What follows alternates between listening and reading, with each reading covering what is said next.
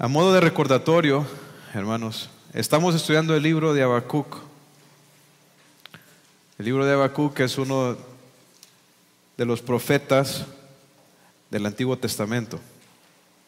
Y como recordarán, esta profecía se da en el contexto de un diálogo. Habacuc está haciéndole preguntas a Dios y Dios le está contestando estas preguntas. La primera pregunta que Habacuc le hizo al Señor fue con respecto a por qué Dios permitía la maldad en la nación de Israel. Él estaba viendo cómo, cómo la, la nación estaba entregada al pecado y él no entendía cómo era posible que Dios no, no, hiciera, no hiciera nada, no estuviera actuando. Pues viene Dios y le responde y le dice, yo estoy levantando a los caldeos y ellos van a venir ¿verdad? Y ellos van a, van a ser mi instrumento para juzgar a la nación. Dios le dice que Él va a usar a los babilonios para incursionar dentro de la nación de Israel y, y a través de ellos iba a disciplinar, iba a castigar a su pueblo Israel. Cuando Habacuc escucha eso, eso Habacuc le responde a Dios con otra pregunta. La confusión lo inundó aún más, porque ahora él no entendía por qué Dios iba a usar un, pueblo tan perverso y cruel como los caldeos para traer juicio sobre Israel. Él, sabía que Dios es un Dios santo, que es un Dios justo, que es un Dios todopoderoso, pero él no podía comprender cómo Dios iba a poder utilizar un pueblo tan malvado como los caldeos para traer juicio sobre la nación de Israel. Es así que después de esta segunda pregunta que hace Habacuc, Dios le responde también. Y eso fue lo que estuvimos estudiando la semana pasada en el capítulo 2. Dios le dice a Habacuc, sabes, yo voy a juzgar a los caldeos también. En su tiempo yo también voy a derramar mi ira y mi juicio sobre ellos y ninguno de sus pecados ni las cosas que hagan van a quedar impunes. Entonces Dios le muestra a Habacuc que Él es un Dios santo, que no va a tolerar el pecado ni en Israel, ni lo va a tolerar tampoco en los caldeos, que Él va a llevar a cabo su propósito, que Él va a santificar a su pueblo. Ahora, cómo responde Habacuc ante la revelación de Dios, al mostrarle Dios todas estas cosas, al mostrarle, al mostrarle Dios a Habacuc de que los caldeos van a ser castigados y que el justo va a vivir por fe. ¿Cómo responde Habacuc ante eso? Eso es lo que vamos a estar estudiando el día de hoy en el capítulo 3 de Habacuc. Así que quiero invitarle a abrir sus Biblias e ir a Habacuc, Habacuc capítulo 3, y vamos a ver cómo responde Habacuc ante la visión que recibió del Señor. En otras palabras, cómo responde a aquello que estuvimos estudiando la semana pasada. Habacuc capítulo 3, versículo 1. Noten cómo comienza el capítulo. Dice, oración del profeta Habacuc sobre Sigionot. Oh Jehová, he oído tu palabra y temí. Oh Jehová, aviva tu obra en medio de los tiempos. En medio de los tiempos, hazla conocer. En la ira, acuérdate de la misericordia. Entonces, noten ahí cómo responde Habacuc, versículo 1. Dice, oración del profeta Habacuc. ¿Cómo responde Habacuc? Responde con una, con una oración, como, con una oración. Ahora noten qué más. Dice sobre Sigionot. Ahora, ¿qué es esto de Sigionot? Pues Sigionot, hermanos, es un instrumento de cuerda. Si notan al final de este capítulo, en el versículo 19, lo pueden ver ahí al, final del capítulo, dice, al jefe de los cantores sobre mis instrumentos, ¿de qué? De cuerdas. Entonces cuando está diciendo aquí, Sigio no se está refiriendo a un instrumento musical que era usado en Israel. Entonces, esta, hermanos, es una oración entonces, y también es una que es una canción. Es una oración y es una canción. Esta oración estaba diseñada para ser acompañada con instrumentos de cuerda. Por lo tanto, ya que esta es una oración y también al mismo tiempo es una canción, lo que vamos a ver aquí, hermanos, son principios con respecto a cómo orar y también cómo adorar. Cómo orar y cómo adorar. Abacú comienza su oración expresándole primero a Dios cómo se sintió al escuchar su palabra y luego le hace tres peticiones, tres peticiones. Entonces él comienza esta oración con unas peticiones y, y vamos a ver cada una de ellas. Pero antes miremos la primera parte del versículo 2. Dice, oh Jehová, dice, he oído tu palabra y temí, temí al escuchar a Habacuc la revelación de Dios, al escuchar la palabra de Dios, ¿qué produjo esto en Habacuc, hermanos? ¿Qué dice ahí que, que produjo en él? Temor, temor. Ahora nosotros debemos de temer, hermanos, a la palabra de Dios. Nosotros debemos de temerle a Dios. Pues Proverbios dice que el principio de la sabiduría es el temor de Jehová. Isaías 66, 2 dice, mi mano hizo todas estas cosas. Y así todas estas cosas fueron, dice Jehová, pero miraré a aquel que es pobre y humilde de espíritu y que tiembla a mi palabra. ¿De qué se trata, hermanos, el temor a Jehová? Tiene que ver con que nosotros entendemos quién es Él y como resultado de nuestro conocimiento de Dios, entonces entendemos cuál es nuestra responsabilidad para con Él. Hermanos, si Dios es santo, ¿cómo debemos de ser sus hijos?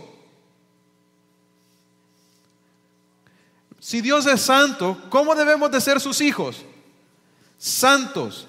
Si Dios me muestra a mí cómo es la forma que Él quiere que yo viva, ¿Yo debo de tomar a Dios a la ligera o debo de tomarlo como es Él, el Dios todopoderoso y Rey del universo? En otras palabras, en serio, con reverencia.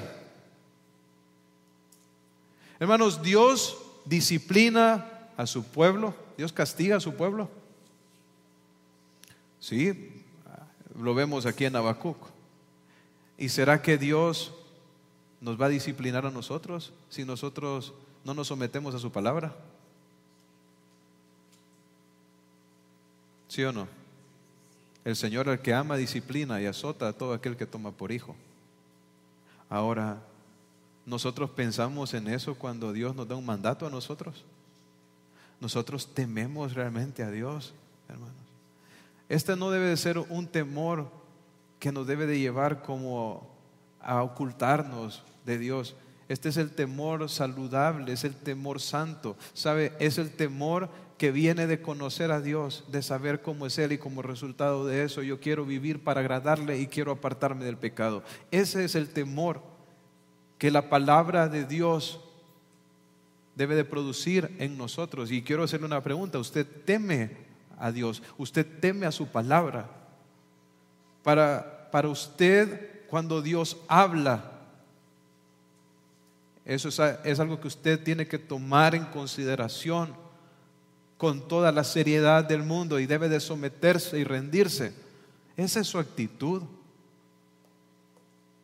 O tomamos la palabra de Dios como que fuera cualquier persona que nos está hablando.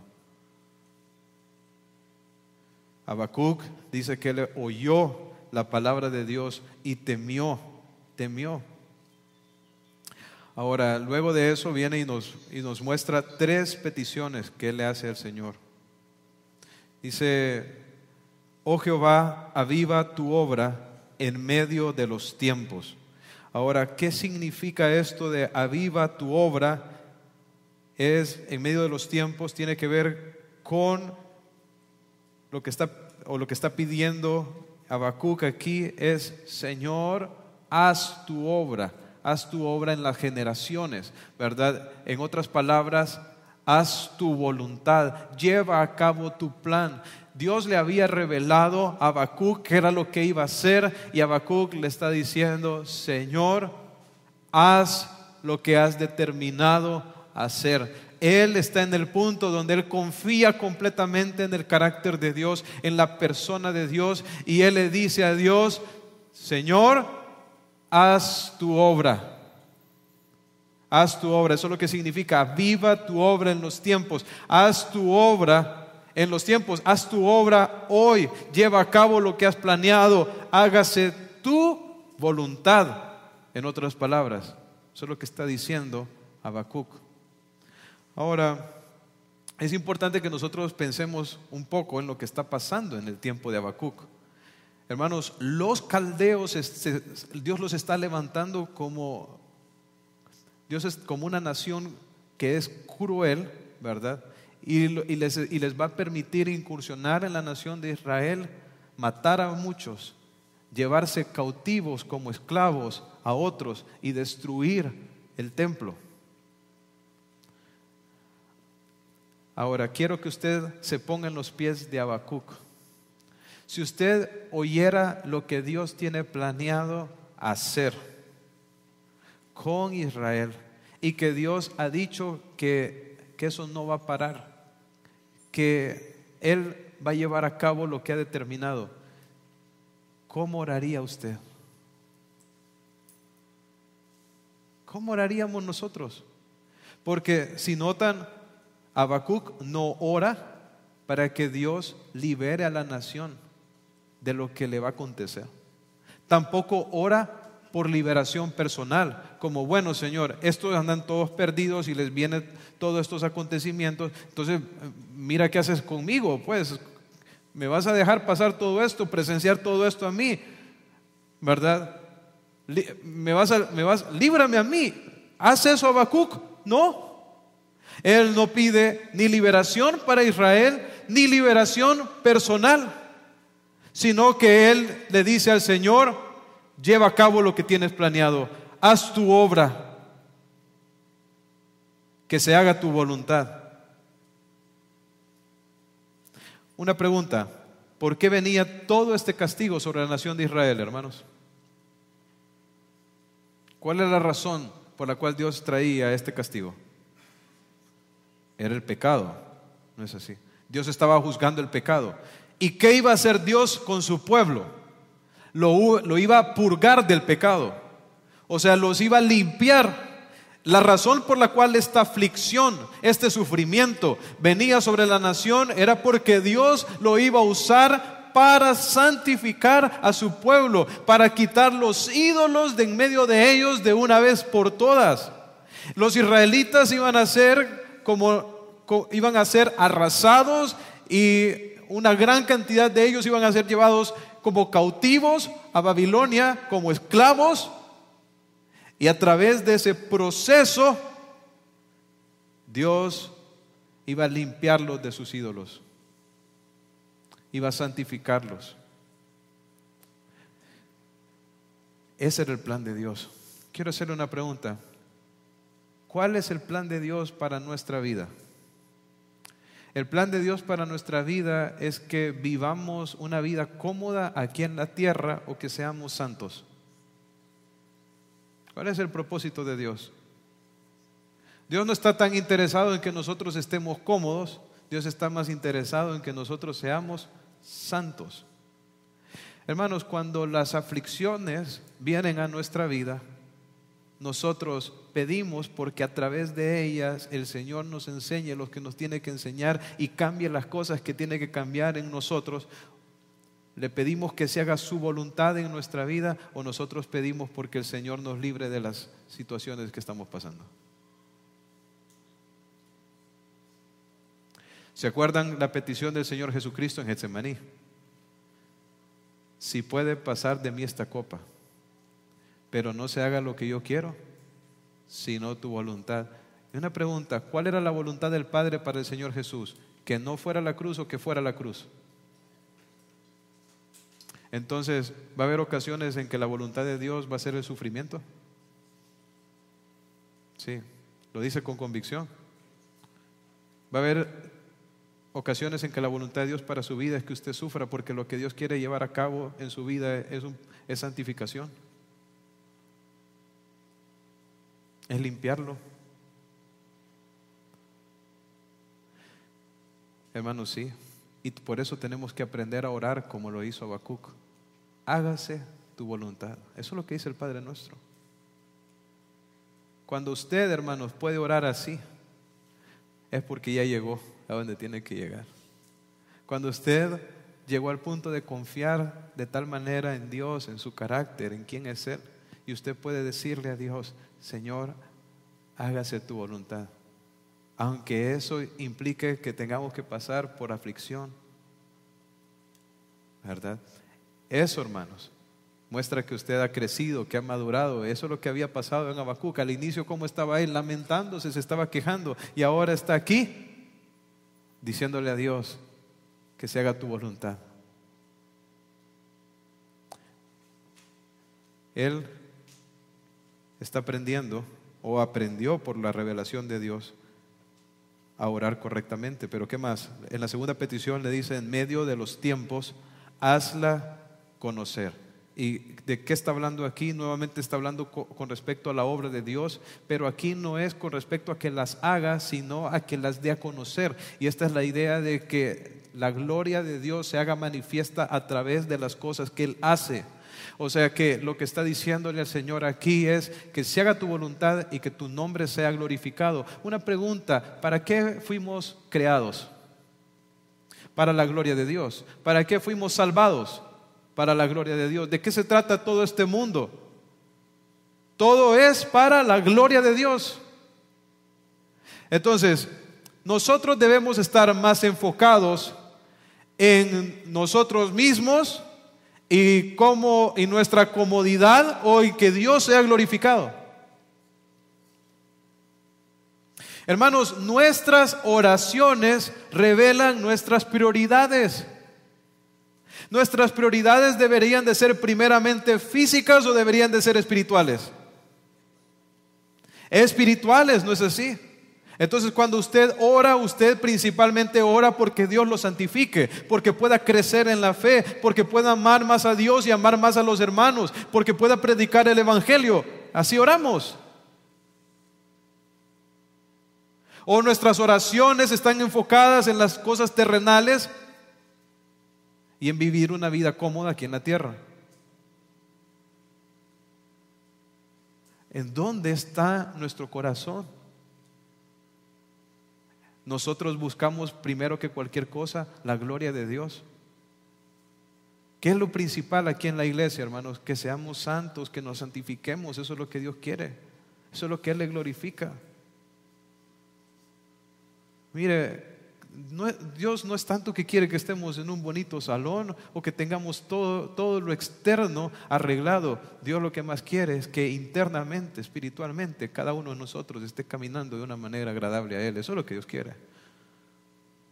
Eso es lo más importante. Y si las paredes o lo externo le quita ese lugar al Señor, hermano, Dios lo tira, como lo hizo con Israel para enseñarnos que lo más importante es su gloria. ¿Qué más? Dice, en la ira, acuérdate de la misericordia. Cuando se refiere a la ira, ¿a qué se refiere? Se refiere al castigo que el Señor va a derramar sobre la nación de Israel. La ira de Dios viene, pero Habacuc sabe que no se puede detener, que Dios ha determinado derramar su ira. Entonces, ¿qué dice él? Cuando derrames tu ira, en la ira, acuérdate de la misericordia. ¿Cuál misericordia? La misericordia que Dios había prometido. Porque Dios no solo prometió juicio para Israel, sino también misericordia. Dios les prometió que aunque fueran llevados por cautivos, que fueran llevados cautivos, el pueblo no iba a perecer. Ellos a los 70 años iban a regresar del cautiverio. Dios les prometió también a, través de diferentes profetas, algunos contemporáneos de Habacuc y otros anteriores, que Él eventualmente iba a restaurar a Israel completamente y que les iba a cambiar el corazón y nunca más, y nunca más iban a deshonrar al Señor. El Señor le prometió a la nación de Israel que un día ellos iban a ser perfectos delante de Dios y esa promesa todavía está por cumplirse. Camina Israel en esa dirección.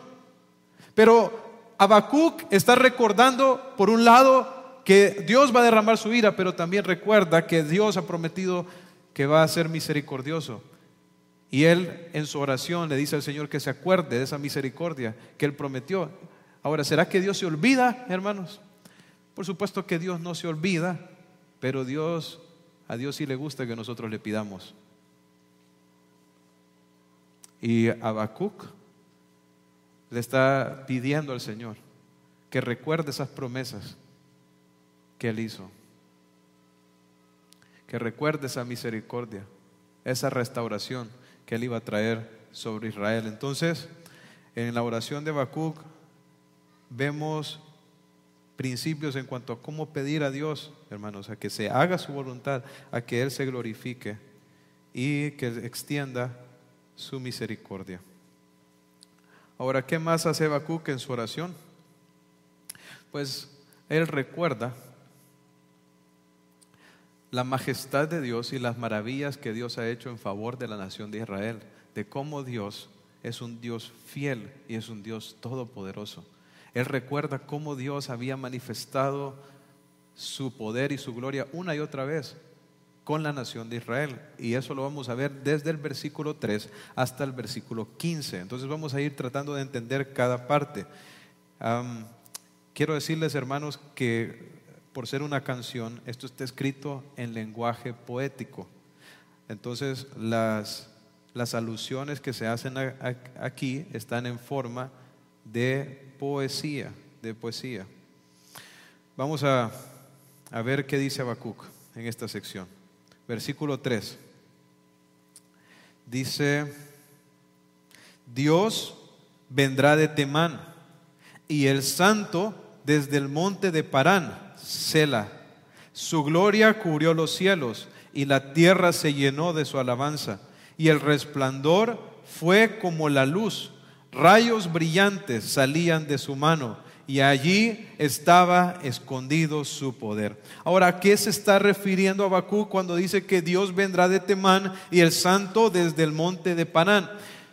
Pues esta área de Temán y el monte de Parán, hermanos, hacen referencia a un territorio que estaba ubicado al oriente de Israel y donde estaba localizado el monte de Sinaí. Ustedes saben qué pasó en el monte de Sinaí cuando Dios sacó al pueblo de Israel de la esclavitud en Egipto, los hizo pasar por el Mar Rojo, atravesaron en el desierto y llegaron a las faldas del monte de Sinaí. Y ahí qué pasó en Sinaí, se manifestó la gloria de Dios en el monte, ¿verdad? Una gran nube, estruendo, rayos, ¿verdad? Una luz enseguecedora. Lo sabemos porque cuando Moisés subió a la presencia del Señor en el monte de Sinaí, cuando él bajó, ¿cómo venía el rostro de Moisés? Destellante, brillante, de modo que tuvo que ponerse un velo. Entonces, ¿a qué está haciendo referencia Habacuc cuando dice que Dios vendrá de Temán y el santo desde el monte de Parán, está haciendo una referencia a la manifestación de la gloria de Dios para con los israelitas. Él está recordando, recordando lo que Dios había hecho en el pasado. Ahora, ¿por qué les digo que, que esto es una referencia a esto? Porque hay una referencia cruzada que nos ayuda para poder entenderlo. En Deuteronomio 33, 2 dice, dijo, Jehová vino de Sinaí y de Seir les esclareció, resplandeció desde el monte de Parán. Este es, este, este es Moisés hablando. Dice, ¿desde dónde, ¿desde dónde resplandeció el Señor? Dice. Desde el monte de Parán. Y vino entre diez millares de santos con la ley de fuego en su mano. Entonces, ¿A qué hace referencia Deuteronomio? A, cuando Dios se manifestó ahí en el monte de Sinaí y le entregó las leyes, los diez mandamientos en tablas a Moisés. ¿verdad? Ahora, Habacuc está haciendo referencia a eso mismo y está hablando acerca de cómo la gloria de Dios se manifestó, ¿verdad? De cómo de cómo la tierra, dice, se llenó de alabanza, cómo resplandeció la luz del Señor allá en el monte de Sinaí. ¿Qué está haciendo Habacuc a través de esto, hermanos? Recordando quién es Dios que Dios es un Dios glorioso, que Dios es un Dios todopoderoso, que Dios es un Dios que merece alabanza, que es un Dios que, que se manifiesta, que le dio a conocer su voluntad a su pueblo, es un Dios bueno, es un, es un Dios que es luz y que, y que no hay tinieblas en él.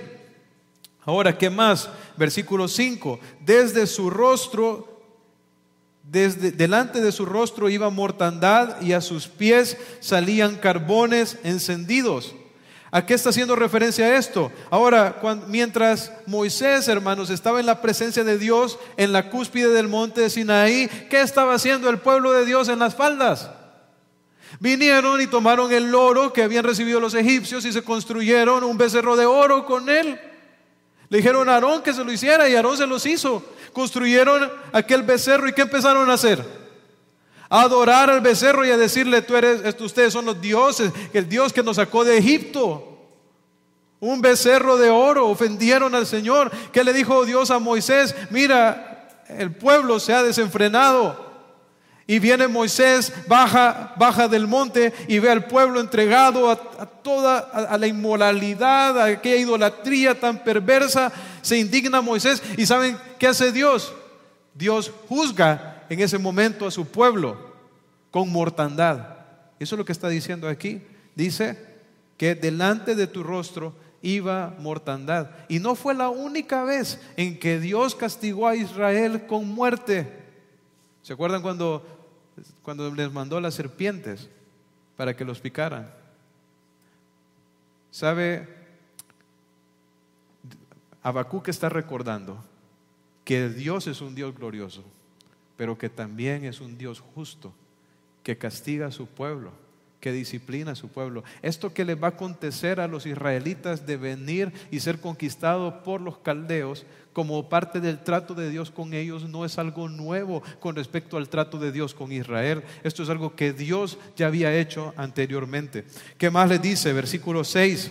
Dice, se levantó y midió la tierra, miró e hizo temblar las gentes. Los montes antiguos fueron desmenuzados, los collados antiguos se humillaron, sus caminos son eternos. He visto las tiendas de Cusán en aflicción, las tiendas de la tierra de Madián temblaron. Hermanos, y esto, lo que vemos en el versículo 6, hace referencia al poder de Dios sobre sobre su creación. Dice que los montes fueron desmenuzados, los collados antiguos se humillaron, sus caminos son eternos. Habla con respecto a la majestad y el poder que Dios tiene sobre su creación, sobre su creación. Hermanos, miren, recordar estas cosas creo que es bien importante también para nosotros a veces cuando, cuando vienen desastres naturales y ese tipo de cosas, ¿cómo nos ponemos nosotros? Preocupados, ansiosos. Pero hermanos, ¿quién tiene el poder sobre la creación? Es nuestro Dios. Y aquí, hermanos, cuando, cuando habla acerca de cómo Dios manifestó su poder sobre la creación y que dice Abacú que he visto las tiendas de Cusán en aflicción, las tiendas de la tierra de Madián temblaron, está haciendo referencia a, la, a cómo Dios usó, usó los eventos de la, o usó la naturaleza como un instrumento para liberar a su pueblo. ¿Se acuerdan? ¿Se acuerdan qué hizo Dios en Egipto? ¿Qué mandó Dios sobre Egipto? Mandó plagas, ¿no es así? ¿Y de, en qué consistían las plagas? ¿Se acuerdan? Eran, de, eran Dios estaba usando ¿verdad? Instrumentos de la naturaleza, ¿no es así? Envió, convirtió el agua en sangre, ¿verdad? ¿Qué más hizo? Envió ranas, envió moscas, se oscureció la tierra, langostas, hizo llover hizo llover granizo y azufre. Entonces, ahora, dice aquí, hermanos, que la tierra de Madián y la tierra de Cusán temblaron, que las habían visto en aflicción. ¿Qué está diciendo? Pues, ¿sabe? La tierra de Madián y la tierra de Cusán era la tierra intermedia entre Egipto y la tierra prometida. ¿Por dónde tenía que pasar Israel al salir de Egipto para llegar a la tierra prometida? Tenía que pasar por ahí. ¿Sabe qué le aconteció a todos los pueblos que escucharon de las maravillosas obras que había hecho Dios con su pueblo? ¿Sabe qué les pasó a esos pueblos? Temblaron. ¿Por qué lo sabemos? Cuando, el, cuando, cuando los espías entraron en la ciudad de Jericó y fueron acogidos o protegidos por Raab, ¿saben qué les dijo Raab? Dice, hemos oído de las cosas que Jehová ha hecho, que, su Dios ha hecho por ustedes y nos, y nos hemos llenado de temor. ¿Saben? ¿Saben? Todos los pueblos que estaban delante de Israel, por donde iba a pasar de Israel, y escucharon de lo que el Dios de los israelitas había hecho por ellos, ¿saben cómo, de qué se llenaron? Se llenaron de miedo, se llenaron de terror. ¿Qué está recordando Habacuc? Cómo Dios había, había obrado en los tiempos en favor de su pueblo, la fidelidad de Dios, el cuidado de Dios para su pueblo, para su pueblo, y cómo Dios había usado la naturaleza para llevar adelante a su pueblo para que no lo tocaran. Miren el versículo 8, ¿qué más dice? Te airaste, oh Jehová, contra los ríos ¿Te airaste, oh Jehová, contra los ríos? ¿Contra los ríos te airaste? ¿Fue tu ira contra el mar cuando montaste en tus caballos y en tus carros de victoria? Se descubrió enteramente tu arco. Los juramentos a las tribus fueron palabras seguras. Sela, hendiste la tierra con ríos. Ok. Dice aquí, hermanos, fue la ira de Dios contra el mar, cuando montaste tus caballos, dice en tus carros de victoria. Recuerden, es lenguaje poético. Todas estas referencias, cuando hablan acerca de Dios que trae, que viene con sus caballos, está refiriendo, está refiriéndose eh, a un atributo de Dios que es que Él pelea, que Él es Jehová de los ejércitos, que Él va luchando por su pueblo. Ahora, cuando Dios sacó a los israelitas de Egipto, Él les prometió que los iba a llevar a una tierra. ¿Cómo se llamaba esa tierra? Es la tierra de Canaán. Ahora esa tierra, hermanos, estaba deshabitada o estaba habitada. Estaba habitada por muchos pueblos. Esos pueblos había que derrotarlos y Dios les dijo que se los iba a entregar en su mano. De hecho, Dios iba a usar a Israel para juzgar esos pueblos por causa de sus pecados. Luego, más bien, Dios está juzgando a Israel por practicar los mismos pecados de las naciones que Él echó delante de ellos. Ahora, Dios hizo hizo que la, o Dios hizo que los israelitas heredaran esta tierra. ¿Por qué? Porque Dios lo había prometido.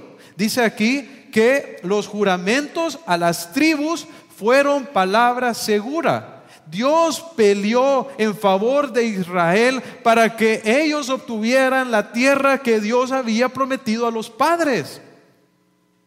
Dios siempre cumple sus promesas. Hermanos, ¿usted cree eso? ¿Que Dios siempre cumple lo que promete? Hay cosas que Dios ha prometido, nos ha prometido a nosotros que aún no se han cumplido. Por supuesto que sí. Por supuesto que sí. Y podemos estar seguros que Dios va a cumplir. Un día, hermanos, vamos a estar sentados a la mesa con el Señor. Un día vamos a estar en la casa del Padre disfrutando de las moradas que el Señor preparó para nosotros. Un día, hermanos, vamos a recibir el cuerpo glorificado cuando ya no vamos a pecar más, cuando ya no nos vamos a cansar, ya no va a haber llanto, ya no va, a haber más dolor. Apuntamos, hermanos, a las promesas de Dios en nuestro favor. Así como Dios prometió cosas a Israel, y se las cumplió, también Él nos ha prometido a nosotros y las va a cumplir. Y Él es el Todopoderoso y cuando Él ha prometido algo, hermanos, nadie puede parar su cumplimiento. Nadie. Y Dios hizo que los, que los israelitas, hermanos, aunque no eran una nación guerrera, pudieran derrotar a naciones que eran más poderosas y más grandes que ellos. ¿Y se acuerdan cómo cayeron los, los muros de Jericó? Por fe cayeron, hermanos. ¿Qué dieron? Dieron vueltas. Y luego gritaron y se cayeron los muros. ¿Quién los entregó en la mano de Israel? El Señor peleando por ellos. El Señor iba delante de ellos. Habacuc está recordando cómo Dios había sido de fiel, cómo Dios había cuidado y había cumplido las cosas que había prometido a sus hijos. Versículo 10.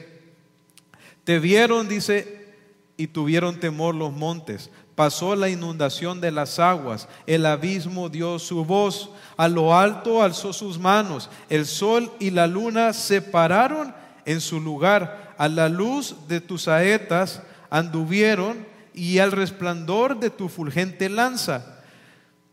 Con ira hollaste la tierra, con furor trillaste las naciones, saliste para socorrer a tu pueblo, para socorrer a tu ungido, traspasaste la cabeza de la casa del impío, descubriendo el cimiento hasta la roca, horadaste con sus propios dardos las cabezas de sus guerreros, que como tempestad acometieron para dispersarme, cuyo regocijo era como para devorar al pobre encubiertamente. Caminaste en el mar con tus caballos sobre la mole de las aguas. Hermanos, ¿y a qué está haciendo referencia este texto?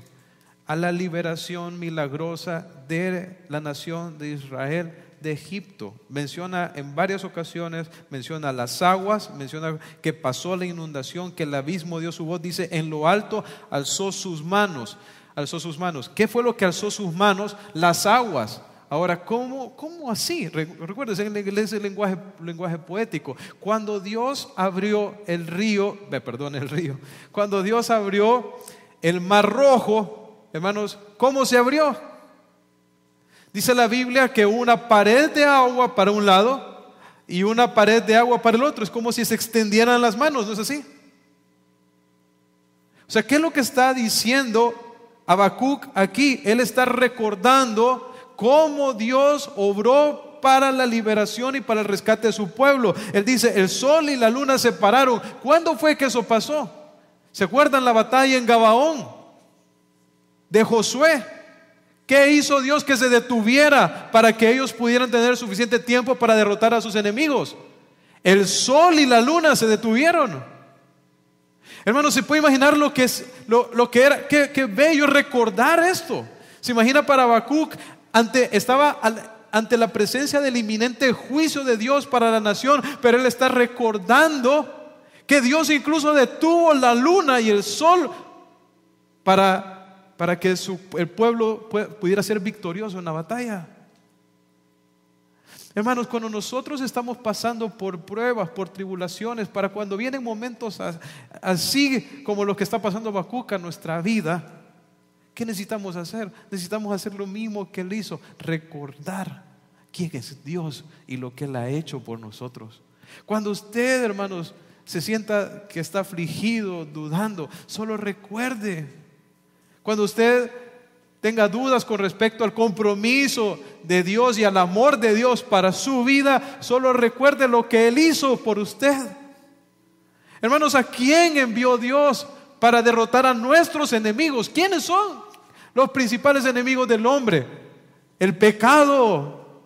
El pecado es lo que trajo toda esta destrucción al mundo y a nuestra vida, lo que nos daña, lo que, lo que, lo que dañó la creación, lo que nos afecta en, el mundo tiene toda su raíz en el pecado, ¿verdad? El daño que unos hacen a otros, ¿verdad? A través de los robos, los adulterios, etc. Es nuestro mayor enemigo, el, gran enemigo de la humanidad es el pecado y, y Dios lo venció entregando a su propio Hijo como sacrificio por nosotros en la cruz del Calvario. Y cuando usted se sienta que Dios no lo quiere, recuerde lo que Dios hizo por usted.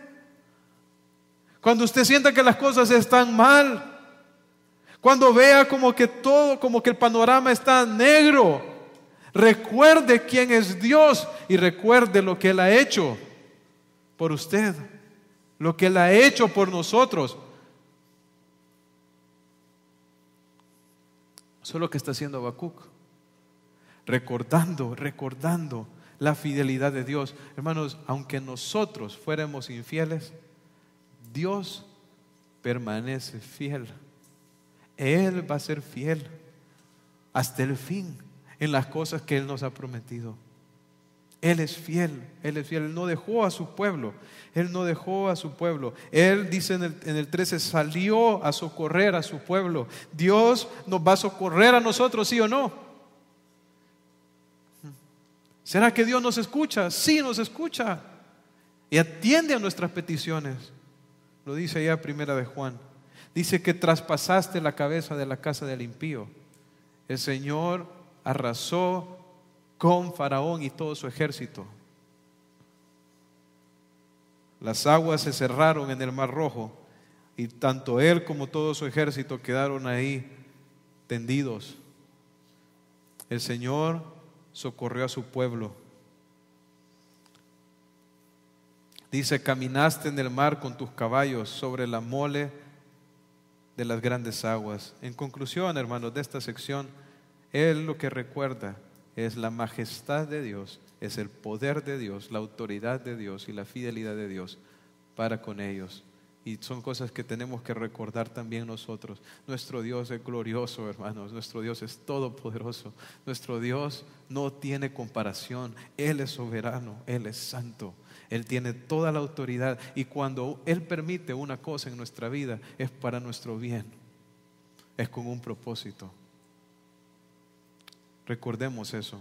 Versículo 16 dice, y esta es otra, otra parte de la oración de Habacuc, dice, oí, sea es Habacuc hablando, oí y se conmovieron mis entrañas. A la voz temblaron mis labios, pudrición entró en mis huesos y dentro de mí me estremecí. Si bien estaré quieto en el día de la angustia, cuando suba al pueblo el que lo invadirá con sus tropas. Y hay algo que nos muestra este pasaje con respecto a Habacuc, hermanos, y es que Habacuc es honesto con Dios en cómo se siente en cómo se siente. Cuando él escuchó lo que Dios iba a hacer, ¿cuál fue el efecto que tuvo en él? Dice, se conmovieron mis entrañas. ¿Qué significa eso, hermanos? Se le descompuso el estómago. Ahora, la visión que recibió Habacuc, hermanos, no era una visión fácil de asimilar. Solo imagínese lo que significaba conocer a los caldeos, a los babilonios. ¿verdad? Creo que por ahí pronto hay alguna película que haya salido en cómo, eran ellos, ¿verdad? O incluso usted lo puede leer en, en, Wikipedia con respecto a cuáles eran las, las cosas que los, los babilonios hacían con los pueblos que ellos conquistaban. Esto era lo que Dios les, le había mostrado a Cook. Imagínese usted estar en Israel y saber que viene un pueblo cruel que de pronto va a matar y esclavizar a sus amigos, a sus vecinos, que va a destruir el lugar de adoración, porque iban a venir y iban a destruir el templo y no iban a dejar nada, iban a quemar la ciudad. Imagínense pensar que sus que familiares suyos pudieran quedar como esclavos era fácil eso de asimilar. Cuando él escuchó eso, hermanos, él no se puso a justificar a Israel, porque Israel no era justificable. Eso era el juicio de Dios por causa de sus pecados, pero lo estremeció. Y nos muestra que Habacuc no era de palo, hermanos, era un hombre como nosotros que sentía. Sin embargo, ¿qué hace él con estos sentimientos que tiene? Los expresa a Dios en su oración. A veces nosotros, hermanos, nosotros cuando venimos a nuestro tiempo de oración no somos completamente honestos con el Señor en cuanto a cómo nos sentimos, sino que queremos aparentar delante de Dios como que somos personas fuertes. Como que Dios no nos conociera bien y no conociera hasta lo más profundo de nuestro, de nuestro corazón. ¿Sabe la oración, hermanos? Cuando nosotros oramos, Dios no deja, si, si, nosotros oramos o no oramos, Dios no deja de ser Dios. ¿A quién es que le conviene orar?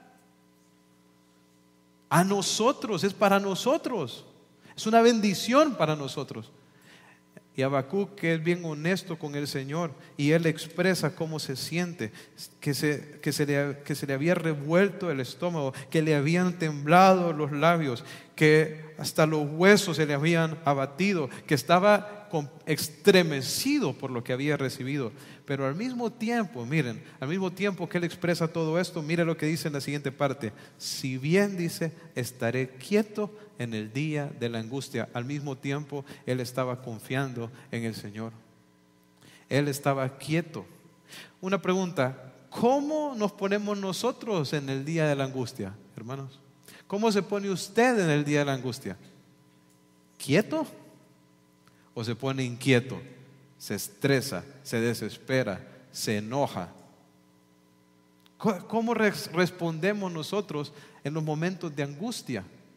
Dice Habacuc, yo estaré quieto. ¿Por qué podía estar quieto él aún que estuviera en medio de la angustia? Porque estaba descansando en el Señor, porque estaba confiando en Él. No nos dice Filipenses eso nosotros, dice, por nada estéis afanosos, si no sean conocidas vuestras peticiones delante de Dios en toda oración y ruego con acción de gracias, y la paz de Dios que sobrepasa todo entendimiento, guardará vuestros corazones y vuestros pensamientos en Cristo Jesús. ¿De dónde viene la paz, hermanos?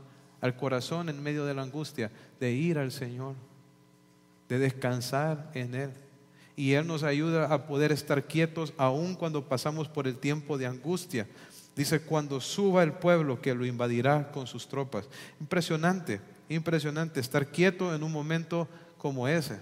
Un momento en que ellos se levanten y vienen con sus tropas para invadir a la nación. Ahora, ¿cómo concluye Habacuc esta oración? La concluye con alabanza a Dios. Note el versículo 17, del versículo 17 al versículo 19. Dice, aunque la higuera no florezca, ni en las vides haya frutos, aunque falte el producto del olivo y los labrados no den mantenimiento y las ovejas sean quitadas de la majada y no haya vacas en los corrales, con todo, yo me alegraré en Jehová y me gozaré en el Dios de mi salvación. Jehová el Señor es mi fortaleza el cual hace mis pies como de siervas y en mis alturas me hace andar. Al jefe de los cantores sobre mis instrumentos de cuerda. Mire lo que dice, hermanos. Esta es una, una canción de amor. Es una canción de amor. Él está, Habacuc le está diciendo al Señor, ¿sabes, Señor? Aunque todo se destruya, aunque no quede nada, aunque no tengamos ni para comer, yo me alegraré en ti. Yo te voy a amar. Aunque todo falte, aunque todo se acabe, aunque todo se derrumbe a mi alrededor, aunque las circunstancias sean las peores, yo me gozaré en ti, yo me alegraré en ti. El Señor es mi fortaleza. Wow. Qué palabras, hermanos. Es como escuchar a Pablo cuando decía, todo lo puedo en Cristo, que me fortalece. Hermanos, podemos decir esto nosotros. ¿Sabe? Dios quiere que nuestro gozo no dependa de las circunstancias, sino que dependa de Él. Cantábamos hace poco, me ha dado todo, todo y no me falta nada. Cantábamos que Jesús es el pan de vida. Creemos nosotros realmente, hermanos, que Dios es suficiente para nosotros. Que si le tenemos a Él, tenemos todo lo necesario. Mire lo que dice, y me gozaré en el Dios de mi salvación. ¿Qué había hecho Dios por Habacuc? Dios le había salvado. Habacuc era un hijo de Dios. Habacuc tenía una relación con Dios. Y el hecho de ser salvo, el hecho de tener una relación con Dios era suficiente para él. Ahora, es suficiente para nosotros el tener al Señor en nuestra vida. El, haber sido aceptados, el haber sido perdonados, el ser amados por Él. Eso es suficiente para nosotros, para gozarnos. Por supuesto que lo es. Por supuesto que lo es y eso es lo que Dios quiere, que nosotros aprendamos a encontrar nuestro gozo en Él. ¿Por qué? Porque Él es el único seguro. Las circunstancias cambian. Si su gozo depende de sus circunstancias, usted va a vivir una vida de altibajos. Cuando las cosas anden bien, entonces va a andar arriba. Cuando las cosas estén mal, va a andar por el suelo. Pero en el Señor podemos estar firmes, constantes. ¿Por qué? Porque Él no cambia. Porque Él es Dios. Porque Él es soberano y es todopoderoso. Y cuando nuestro gozo está en Él, entonces nosotros vamos, independientemente de lo que esté pasando, vamos a poder estar alegres. El Señor dice, es mi fortaleza, dice Habacuc. Quien, quien me da pies, como que dice, el cual hace mis pies como siervas y en mis alturas me hace andar. Las siervas, hermanos, tienen la capacidad de poder caminar sobre los riscos, sobre, las, sobre, sobre terrenos que son agrestes. No sé si alguno de ustedes ha visto estos, estos, eh, eh, eh, estas siervas o cabras que tienen la capacidad para poder, para poder caminar de manera segura, sin problema, incluso en, terrenos que, que, nosotros no nos atreveríamos a poner un pie ahí porque, los, porque son, son peligrosos. ¿Qué es lo que está diciendo Habacuc aquí, hermanos? Que él podía, él podía, que Dios le da. Ahora, perdón, ¿por qué las siervas pueden caminar de esta manera en estos lugares. ¿Sabe por qué?